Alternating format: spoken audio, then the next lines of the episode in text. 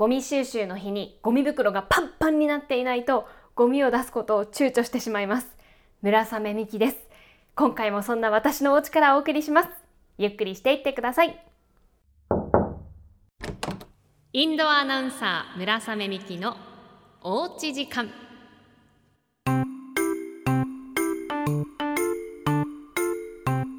ゴミ袋はパンパンになった状態で出したいんですよね。ただまあ5人とか10人とか大家族ではありませんから5リットルのゴミ袋ですらそんなにすぐパンパンにはならないんです。かといって夏は匂いも気になるのでできるだけ早く捨てたい。いやでもゴミの溜まり方的にはもうワンターン待ちたい。でも匂い的にはもうこのターンで出したい。こんな葛藤躊躇ありませんか？ゴミのデュエル状態です。私はこの時はたまる方を優先させることが多いですね。今日は料理をしながら、まあ、そんな葛藤躊躇をテーマにお送りしてまいりたいと思います。まず私の最近の、まあ、悩みというか躊躇してしまうこと。会社のメールソフトについて。会社で使っているメールソフトがあの返信機能とは別に何て言うんでしょうね「いいね」ができるようになってるんです。返信をするわけではなくてマークを選んででこう絵文字のようなものでこうリアクションできるような機能がついていてもう手をグッドポーズにしたの「いいね」みたいなマークをつけられるようになってるんですよね。すごく便利な機能でもっと使いたいんですけどやっぱりそれを上司に使うのはためらってしまってぱなんかどっか失礼じゃないかとか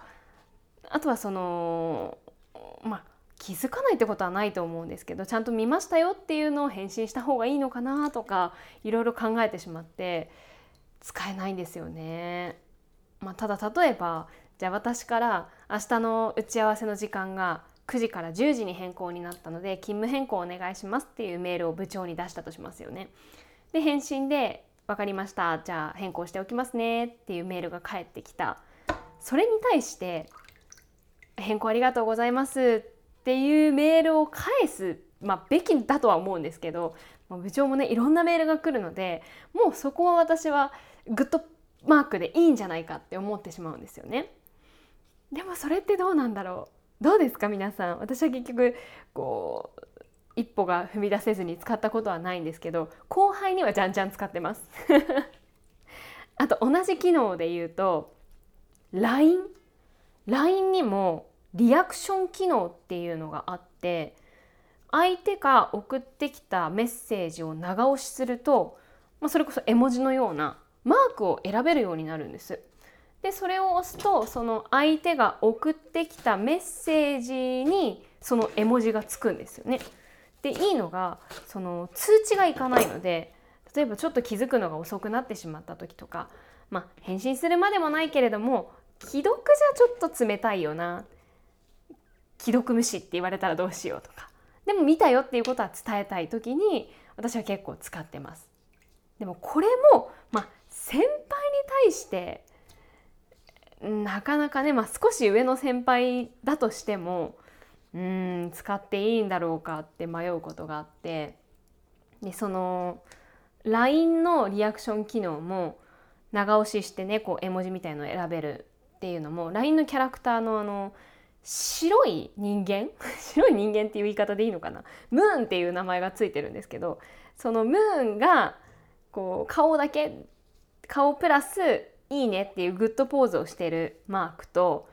あと目がハートになってるマーク。あともう思いっきり笑ってる。ちょっと微笑んでるとかじゃなくても思いっきり目が笑ってるものとあと腕を組んでうるうるしてるもの泣いてるもの驚いてるものこの6つなんですよ。ここにもうちょっとなんでしょうね。こう謙虚ななんか「すいません恐縮です。ありがとうございます」みたいな顔の絵文字があったら使えるかな。迷いますよね。以前この話私のまあ後輩にあたる岡田和樹アナウンサーとも話したことがあって私にはもうどんどん使ってっていうふうには言ってるんですけどやっぱりね彼も迷ってるって言ってました。皆さんはこのリアクション機能使ってますか？もうそもそもね相手がこの機能を知らないと通知がいかないのでもちろんメッセージを見返せば絵文字はついてるんですけど知らないとあれ？なんか返信返ってこないな。っていうことにもなりかねないのででも便利なんですよね。使ってますか？リアクション機能。さらには年上の人に対して使えますか？教えてください皆さん。躊躇してます。回覧板です。えー、よしえちゃんは拍手喝采さんからいただきました。ありがとうございます。初めて回覧板を回してくださいました。だいぶ昔の話で恐縮なのですが以前ドサンコワイドであったクイズのコーナーでの出来事について聞きたいことがありますと。あの私普段はドサンコワイドという平日の夕方に放送している情報番組をスタジオを担当していて私とあと福永俊介アナウンサーっていう男性のアナウンサーと一緒にお送りしてるんですけれどもその番組についてですね出題者である村雨さんが回答者の福永さんにヒントを与え福永さんがそのヒントから現在過去未来とつぶやくや否や村雨さんが迷い道ではありませんと返しとても驚いたことがありました。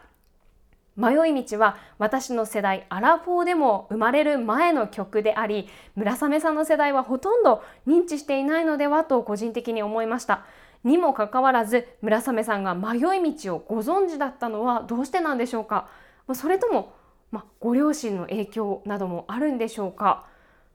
あまずこれはごめんなさいね。もうこのことを覚えてないです。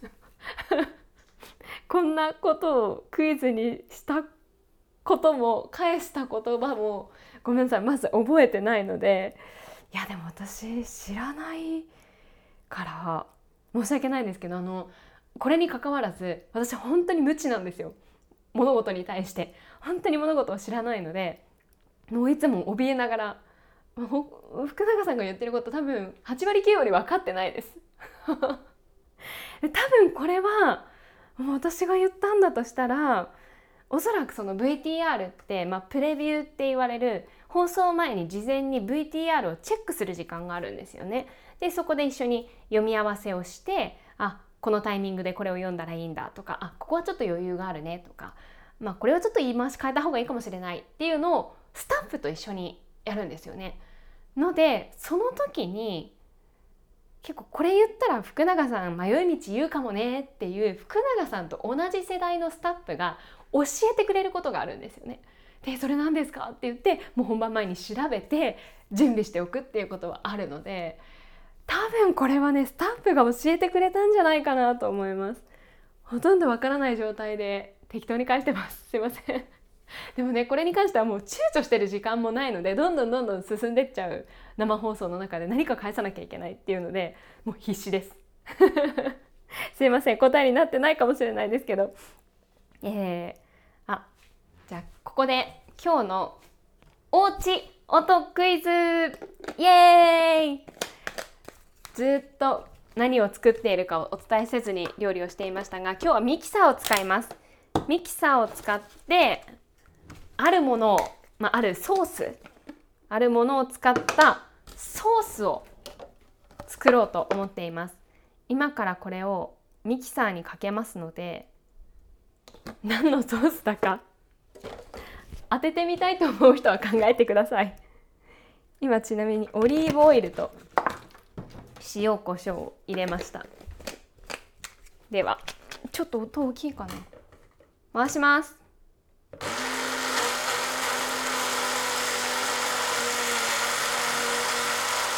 だんだんだんだん。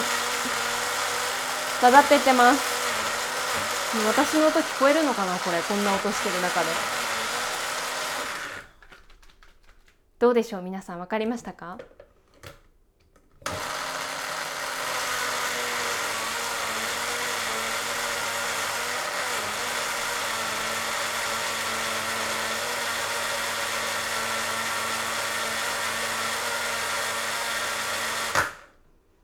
出来上がりました。正解は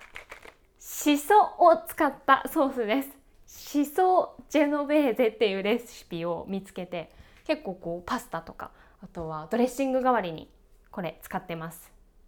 しそ使ってました。えー、あさっきのドサンコワイドで言うと躊躇したお話もう一つしてもいいですか？ドサンコワイドってもうたくさんのスタッフが関わってるんです。でその日もいつも通りスタジオに入って「今日もよろしくお願いします」って言って。でスタッフの中に、まあ、美術さんって言われる、まあ、大道具とかパネルを作ってくださる方がいるんですよね。その人の服装が上が赤と白のしましまの洋服。下がジーンズ。しかも薄い色の水色のジーンズだったんです。どっからどう見てもウォーリーなんですよ。もうね見た瞬間からあウォーリーだと思って。でもうずっとウォーリーがスタジオねうろうろしてるわけですよ。仕事してるんですよもちろん。もうねこんなに見つけやすいウォーリーいないと思って。でも誰も何も言わないしもちろん仕事中だからねみんな真面目にやってるんですけど気になって気になって。で言っていいものなんだろうかっていうのも迷ったんですよ。でも明らかウォーリーだからこれ意識してあえてやってるのかそれとも意識せずに 意識せずにたまたまそうなってしまったのか言っていいものなのかどうなのか一日私モヤモヤしながら、まあ、その日放送をしてで放送を終えて「ありがとうございましたお疲れ様でした」って言ってスタジオを後にするタイミングで近くにいたんですよねその道具とかを片付けているタイミングで。でもこれはやっぱり言うしかないと思って躊躇したんですけど言いました私。お疲れ様でした。あ、今日ウォーリースタイルですね。あははは終わりました。い やわからない言われてはいけないことだったのかもしれないしあとはあの放送後って、まあ、私たちは放送終わったら終わりなんですけどその美術さんって次のセットに組み替えたりとか忙しい時間なんですよね。なのでまあ言うタイミングが間違っていたのかはわからないけれども、えー、はははっていう笑いだけで終わりました。言わない方が良かったかな。皆さん最近躊躇したことありますか？ためらったこと。一方でこれはねためらわずに進めていこうと思っていることが番組のオリジナルグッズです。前回ちらっとお話ししたところたくさん回覧板をいただきましてもう私正直需要があるのかなと思って不安もあって前向きではなかったんですけど回覧板の中にはもうこのサイトで作ると安く作れますよっていうリンクを送ってくださる方とかあともう木戸さんに書いてもらいましょうっていうアイディアあと物もま名刺やシールだけじゃなくてコーヒー豆とかコースターなんて言ったこう他のアイデアもいただきましたのでちょっとこれ具体的に進めていこうかなと思っています。もしそのオリジナルグッズのアイディアがあればアメアットマーク STV.jp に送っていただければ嬉しいです。では今回はダッキーさんからいただいたコメントでお別れです。ダッキーさん2つ案を送ってくださっていて先に1個お伝えしますね。